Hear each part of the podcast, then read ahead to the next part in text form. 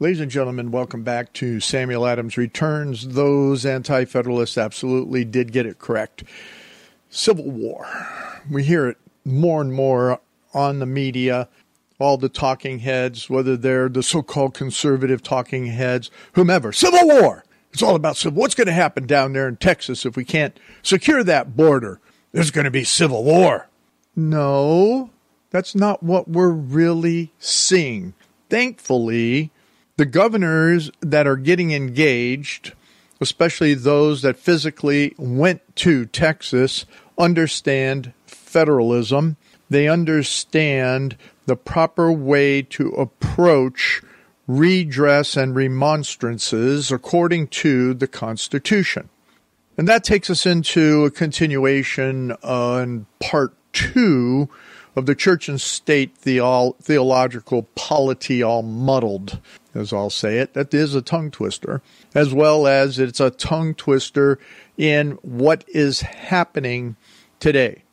We have so much that is bouncing off the walls that I don't think anybody uh, has any sense of stability about it unless your stability is understood through the sovereignty of the creator and king of the universe.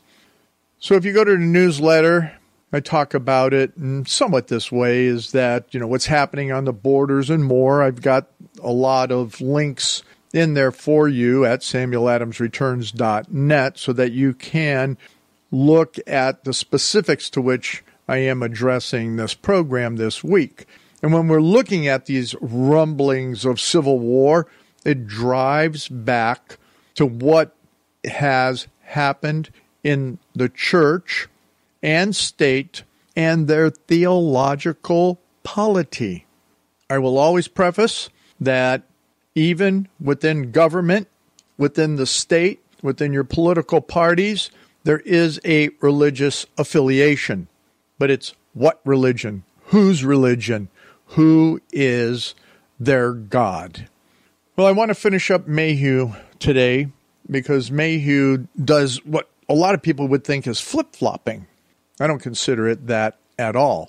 But uh, we're going to get into it. We're going to talk about it in respect of what is occurring in our present in particular. But as we go through the beginning again and staying focused on this whole idea of civil war, uh, there's a great article in that I want you to go take a look at. It's linked there at SamuelAdamsReturns.net for the newsletter for this week, and it's written by a John Cudla. He lays it out.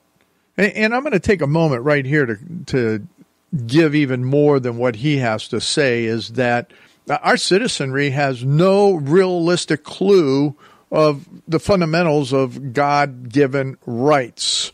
They don't understand. May- Mayhew talks about this. He delves into what it means to understand these God given rights and to preserve them. To preserve them. We don't even know how to really preserve them. We think everything's in automatic mode based on the Constitution of the federal Constitution and the state constitutions and all these people we elect. But you have to understand those that are bellowing and blowing in the wind are humanist humanist statist. The majority of those that are elected to office are humanist, statist, and maybe some that are humanist conservatives. But where are those that are actually operating with an understanding of the true sovereignty of God over all, as it was in the founding era, as it was in what Mayhew, and then we'll get into Stiles and into a couple weeks down the road what it had from Francis Schaeffer in relationship to applying the living God in every aspect of our life. So, anyway, when we look at this and we look at rights are relativistic right now, They're, they blow in the wind as well. And we have no moral order. And so, this is what is the disaster. Now, there's a few, granted, and there's a, a, a good few number of pastors out there that really get it, and there's a few politicians. Bureaucrats, I'm not so sure about. You know, I, I, I haven't engaged in a lot of the various leadership and bureaucracies that understand God's sovereignty over what they do and how they should execute in their offices. They're all muddled up, if you will. Therefore, unlike citizens during our founding uh, era, our indigenous U.S. citizens, that means those that were born and living here now in this century. We're not talking about those that were there at the founding era. I'm talking about our present era indigenous citizens. They aren't prepared for civil war. They don't even understand what it means to defend the republic, let alone what it means to defend from political enemies and enemies that have been invading our border. There's another article there that links for you in the newsletter, and that's the in this week's news articles resource number two. Very good article about the invasion that people don't care about. So let me take it a couple more minutes on this before we get into Mayhew and what he may have brought together without even thinking about it on the doctrine of lesser magistrate and so on, is that once again, citizenry doesn't really care about the invasion because all they care about is the Super Bowl game. All they care about is frivolity.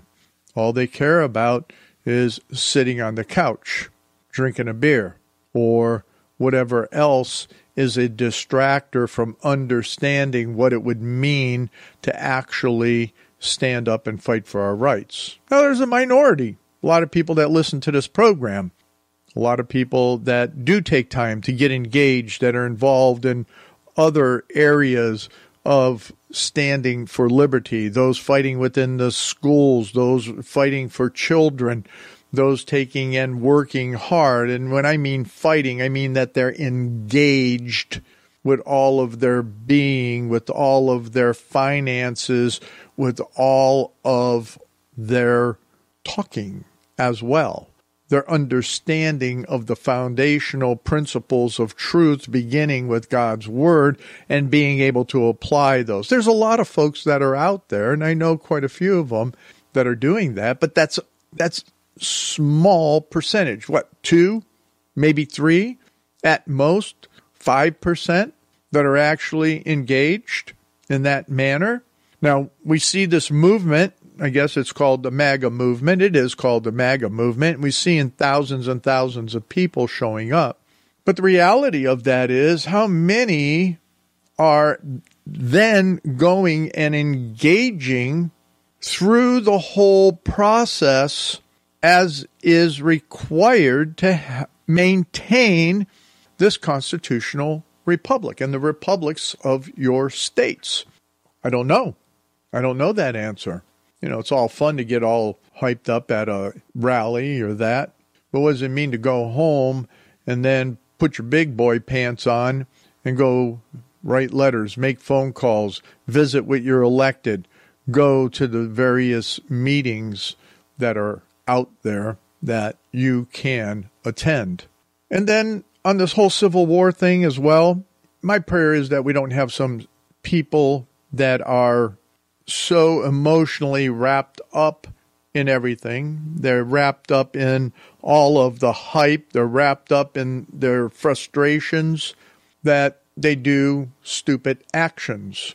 I think one of the most well done and properly acted out, trusted type of rally, if you will, are all the truckers and people that went down to Texas in support of Texas and standing strong at the border. They organized such that they made sure that they had voices that were loud and clear, but they were also respectful of how the system functioned and respectful for law enforcement and all others that were there to protect the towns and even the illegals.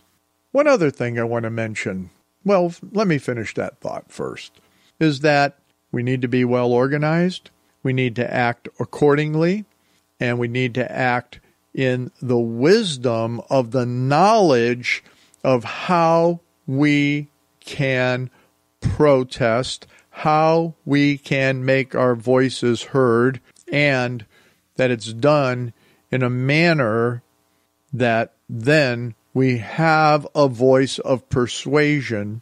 You don't look like a bunch of yahoos out there. In the early days of the Tea Party movement, that worked well. But then, as I mentioned in a couple other programs, the Tea Party movement got infiltrated by the leftists and did a fabulous job of doing that to the extent that it's fundamentally ineffective and to the point that they're using a lot of the tactics, if you will, a lot of the mechanisms by which the Tea Party was successful. The enemy is now using those to be successful in destroying the country. It, it's well documented out there. Anyway, my last point in this in the last couple of minutes, as I'm unfortunately chewing up the time until we get into Mayhew, is that just because, and this this this one really gets me, just because there's so many millions of guns out here in the United States, I think that all of the gun control people are absolutely stupid, foolish idiots because they don't even have to worry about taking guns away. The majority of the gun owners in America do not have a capacity to stand up against anything. They just they just don't have the capacity to do that. And what I mean by that is that okay, the majority of them can go out shooting or they go to the range or they do this or do that. But if you take a look at the majority of them as well, they got the pot bellies because the rest of the time they sit on their duffs. They're not in physical shape to do anything. Where you have these 20 year olds from China and other jihadists coming into the country who are rip snorting in shape. Do you think that a million guns out there or more in the hands of fat, sloppy, beer drinking, football watching, basketball watching, sitting in the stands doing nothing? Are going to be able to get out on a field to take on well trained enemy troops that are inside this nation? Nah, nah, not not in your slightest imagination. It's not like the movies. We don't train anymore. We don't establish what it means to have a constitutional civil society that is well trained in understanding our Second Amendment. It's not going to be our National Guards. Our Army may even turn against us because they're going to be putting illegals into our military. So think about that. Noodle on that as we begin to move into what is going on with the rest of Mayhew and the sermon that he preached after the repeal of the um, Stamp Act. And think about what Stiles has to say these events have been so ordered as to become a display of retribution and sovereignty. For while the good and evil hitherto felt by this people have been dispensed in the way of exact national retribution, their ultimate glory and honor will be of the divine sovereignty. With and, quote, Not for your sakes do I do this, saith the Lord, be it unknown to you, but for mine holy name's sake. See you in the next segment. Welcome back to the second segment. I left off quickly with the quote from Stiles that we'll talk about next week. But it's very important to understand that when the Constitution was put into formation and uh, Stiles was asked to preach about that. And this Constitution and the time that he preached was actually the first Constitution in America, the Articles of Confederation, and everything that happened. So we're going to see Mayhew talks about very much the same is that what happens in the salvation of a nation, as it did in the repeal of the Stamp Act, and then the winning of the Civil War, which is called the Revolution against Great Britain, which in fact it was a civil war. If you go back and you read that article that I am pointing you to at the website, you'll see that in that civil war here, it was an act of God. And at that time, he did it for his glory, his holy namesake. Everything he does, even allowing the evils that are upon us, he does it for his namesake. And if a people aren't going to glorify him, we see this over and over, even in the Old Testament, with what happens in Israel. If they're not given the glory to God, then ultimately the judgment comes. And this nation is under judgment for all of the humanistic evil that is out there and which are our leaders and the globalists.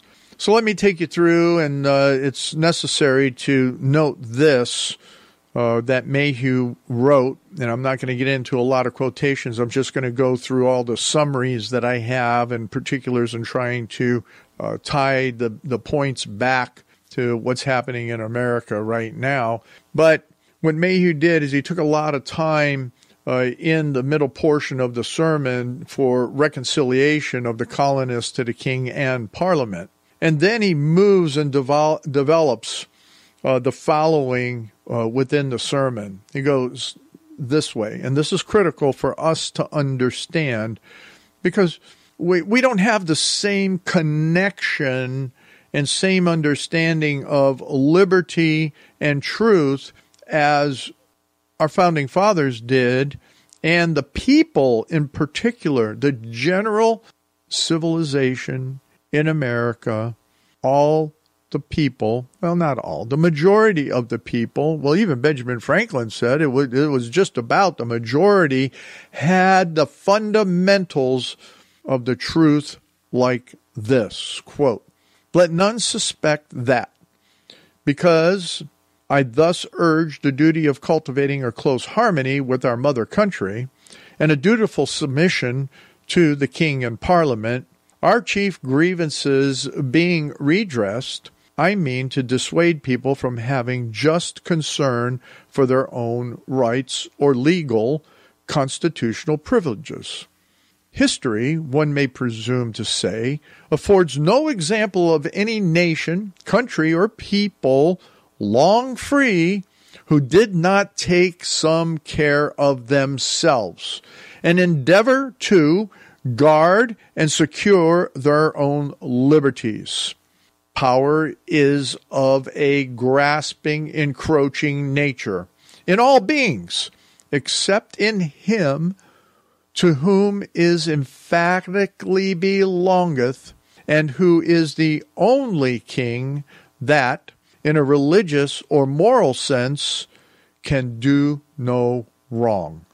So he's referring to the King of Kings.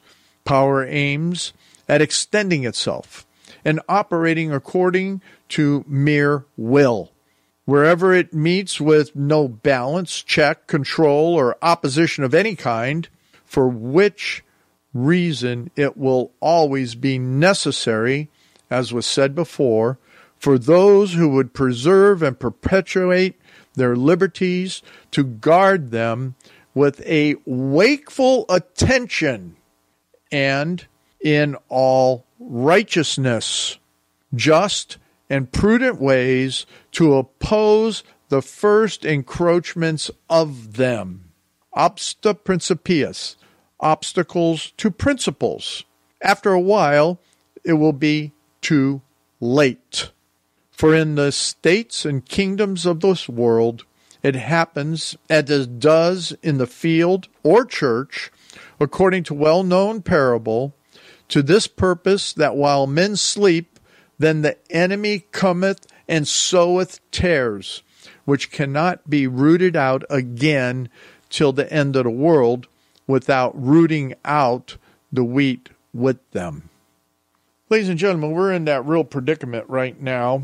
And everything that he says, if you just digest all of this, is that there is the mechanisms that we have within our constitutions, both state and federal, the mechanisms of free speech, the ability to take and go and petition the government to remonstrate, to take and plea our cases and causes in a just manner, in a manner that then takes and ensures that the voices are heard and that it's within the context of the Constitution and even some framework of law. Because we do know that there are a lot of laws that are unconstitutional. We know that the bureaucracies in particular are absolutely unconstitutional in many and much of what they do. But what he says is that if I encourage you, or I have encouraged you, and he took a lot of time to encourage, which I always do as well, is to utilize the mechanisms that are in place through what I will call the doctrine of the lesser magistrate, is to get involved with those elected officials at the lowest level to assist them in taking and going up, if you will, the chain of command to take and say, no, you can't do this. You need to pull a check on this. You need to stand against these evils that are either unlawful or are unconstitutional. But at the same time, here's the key points where we're not at. We're just not there because nobody really has taught our citizens about the truths of liberty, the deep rooted truths, so that you're not just out there blabbermouthing, okay? What he is getting to is understanding that in history, it, it just is out there that any country or people or nation is not going to be free for long if you don't take care of yourself. And we've seen now that the power is grasping, it encroaches, it emphatically takes everything that it can. We're seeing that. We're living it. And we have been especially with the COVID insanity, especially with what's going on with the oligarchs, the internationalists, the globalists. So we need to drive to this. What are those liberties? How do they function? How do they operate? How do we stand on them? And how do we properly then engage our rights and protect our rights so that, as he says, when they go away, they go away forever. John Adams talked about that as well. Once you lose your freedoms or your liberties, they're pretty much gone forever. All right. So I wanted just to touch real quick also on a uh, couple of other articles that are down there in reference to this is that uh, when we look at that an internal document that was obtained uh, that the CBP or the you know the Border Patrol, Customs Border Patrol, source proves that DHS is aware of illegals coming through the Darien Gap not seeking asylum. That's not what they're coming through for. We know that. So even DHS knows that. So we also what I referred you to is that uh, when the stealth invasion of America goes mainstream, nobody cares about it. Nobody cares. That's you know more important about the Super Bowl game than it is about the invasion that's happening right now. Also, when we take and we look at the debacles that are out there that are stripping our liberty and forcing us, which is against our liberties and freedom, is that there's an article here about Ford's electric vehicle efforts are dragging down profits by a whopping 50%. But they don't care because the government is insistent on telling us what we can and cannot have. That's against our liberties. That's against our freedoms. That's exactly the type of points and principles that Mayhew was saying we have to stand up against. New York Governor Kathy Hochul, she's fast tracking proposals that would allow illegal immigrants to take American jobs without question. She's doing that. And then when you have squatters that take over 1,200 homes in Atlanta, they, they can't do anything about it because of the way that the laws are written. Anyway, there's more there.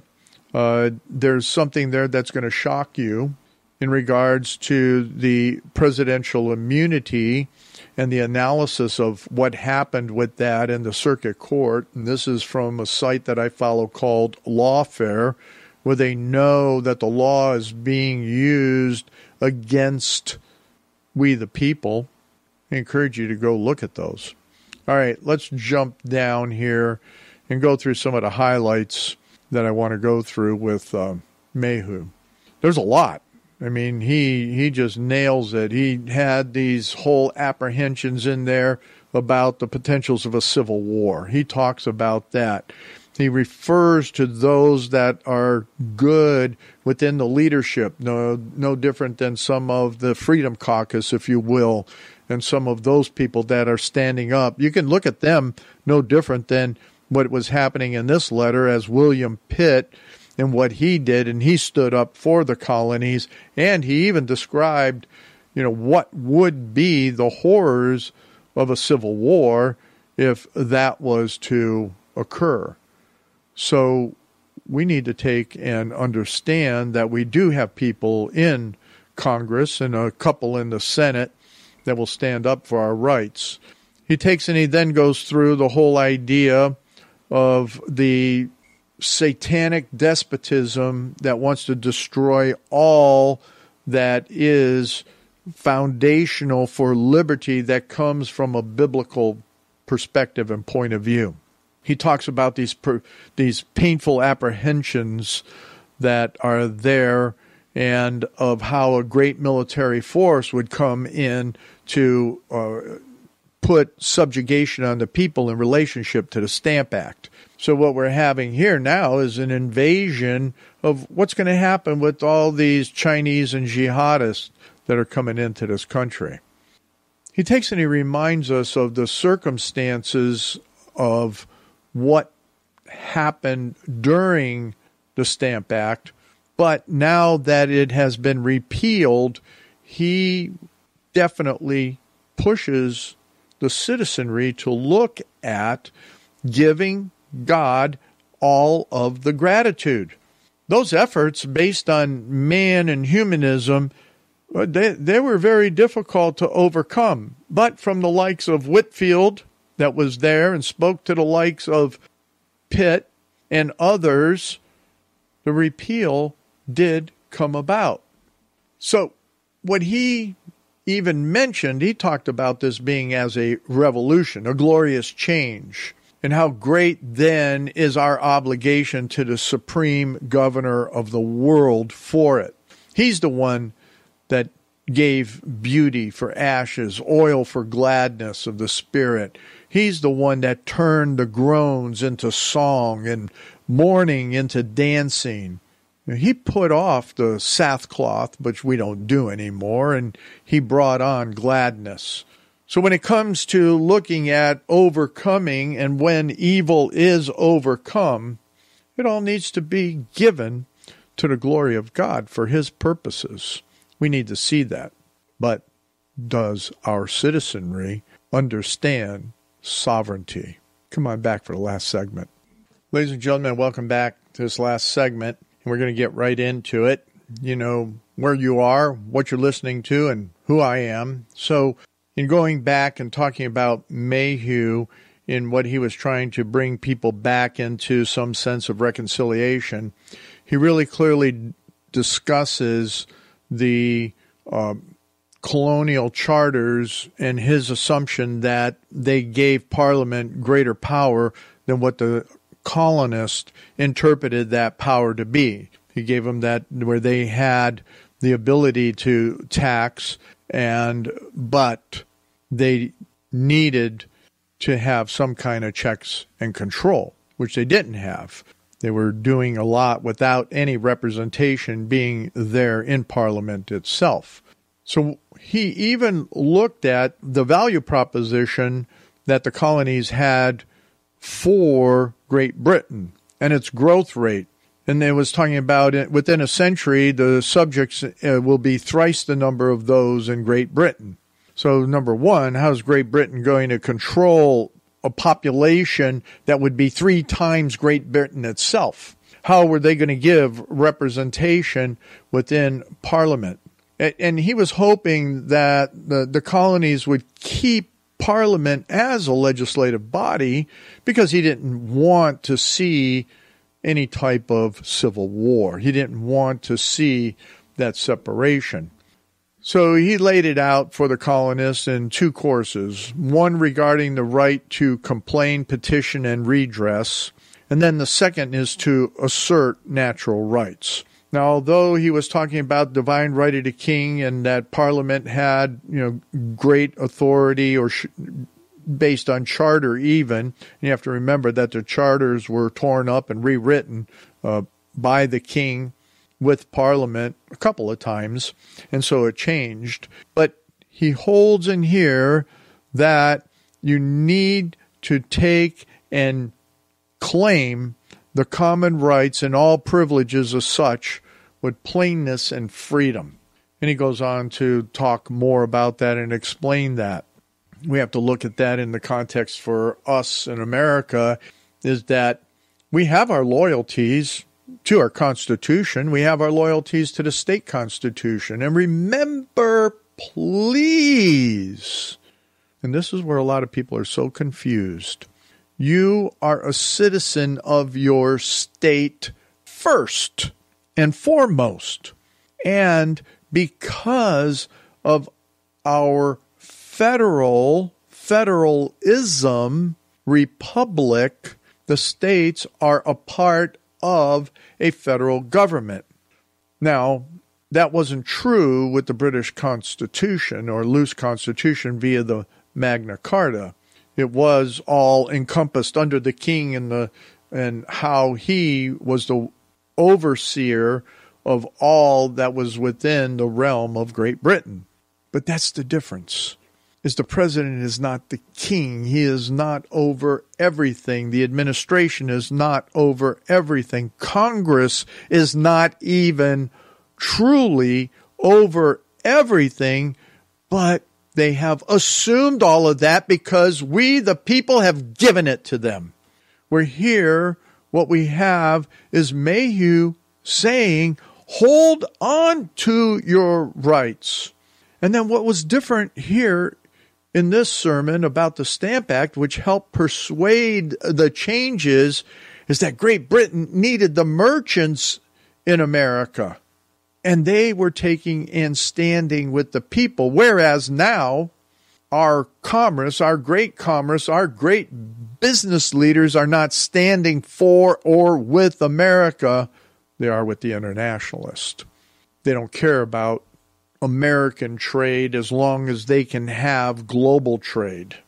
They don't care about what it really means for we, the people, to have the capacity to do for ourselves within our states and within our nation.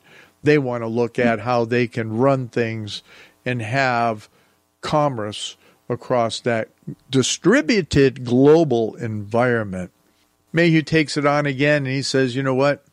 As I mentioned at the first segment, that you, you got to stand for your rights. He calls for national unity, Mayhew does, but at the same time, he continues to develop the rationale as to why remaining connected to Great Britain is in the best interest of both the colonies and Great Britain. But then he comes to a breaking point. He comes to that breaking point where he finally determines and says in his position that you got to stand up for those rights. You have to be able to stand for your God given rights. Secure those liberties, define those liberties, understand what they mean. Now, what we don't teach and I'll probably spend a little bit more time here that I think it's important, is that in this particular section, he comes around to the doctrines of civil liberties, where do they come from. What is a doctrine of civil liberty? It's a mess out there now. You have the liberals going off on all these different rants. You have the so called conservatives trying to explain all of the stuff and they're gibberish all the time. But what are the fundamental doctrines of liberty, not even looking at the Constitution. He puts it this way respecting my notions of liberty in general, such as they are, shall follow, having been initiated in youth. So, number one, we don't do that anymore. We do not initiate our children in the doctrines of civil liberty as he was, as they were taught by such men as Plato, Demosthenes, Cicero, and other renowned persons among the ancients. We don't do anything in teaching our youth, even at the collegiate level. There's no instruction, no initiation into these principles of liberty. And then he talks about such people as Sidney. Algernon Sidney, you can go back and listen to me talk about Algernon Sidney in other of the programs. In fact, in this argument here, in this sermon, he mentions Filmer, who Sidney argued against, where Filmer was for the what? Can you remember? He was for the divine right of the king, where Sidney was against it and argued against it, as did Milton, Locke, and Hoadly, who he calls are among the moderns. Our moderns now don't even have the principles of Sidney, Milton, or Locke, let alone Hoadly. Mayhew goes, I liked them. They seemed rational. We don't have political leadership that is rational. Political leadership is about manipulating and moving power now. How does this group hold power over that group, and how do you obtain it and retain it? And how do you fund it? That's not the principles of liberty. Having earlier still learned from the Holy Scriptures that wise, brave, and virtuous men are always friends to liberty. Oh, where's that being taught in churches? Where's that being heard from in the pulpits? I know of a few places. I should put some links together for you. Maybe I'll do that next week. I'll put some links together for you on the the the uh, YouTube videos, the sites, you know, the places that you can go to hear this preached, to hear this understood, and that the scriptures themselves. And he said earlier, so from a youth, he was understanding wise, brave, and virtuous men are always friends to liberty. He talks about what happened in Israel and that they were given a king in God's anger. Israel got a king. You got to remember that God was always the king of Israel, but they wanted a king like other tribes out there, other nations. He gave them one. Sure turned out to be a bad deal for him, wasn't it? So when they walked away from that virtue, and when Saul walked away, King Saul walked away from any good sense, everything went kabut. Wars, destruction, destruction of the nation, falling into idolatry. So you need to clearly understand, and this is scriptural, where the Spirit of the Lord is, there is liberty. Jesus identifies that. Paul identifies that where Christ is, you have liberty and that that freedom is there. Now we need to understand that. Now that's the biggest difference. And this is where I'm you have to go through the rest of the sermon, but at the same time when I talked about and I opened about are we really ready for civil war here in America? The answer is absolutely not because we have no mindset we have no Christian biblical cultural vision of liberty, as did the people here. He, he talks about, you know, how, how God worked in this firstborn Christ from heaven. And then what we look at is that that we in his prayer, and Mayhew is this prayer that we can long reside amongst us, that he would, that God would long reside among the colonies here in America. The delight of the wise, the good, and the brave. Is he? Do we have the good and the brave that delight in him? The protection of innocence from wrongs and oppression. Uh, we don't have that. We have all the sex trafficking. We have all the drugs that are destroying our youth. I was just reading about here in Ohio, we have seven major gangs, and they use kids here because the kids don't get heavily prosecuted, so they're using the kids to deliver all their drugs. Where are the protections of innocence?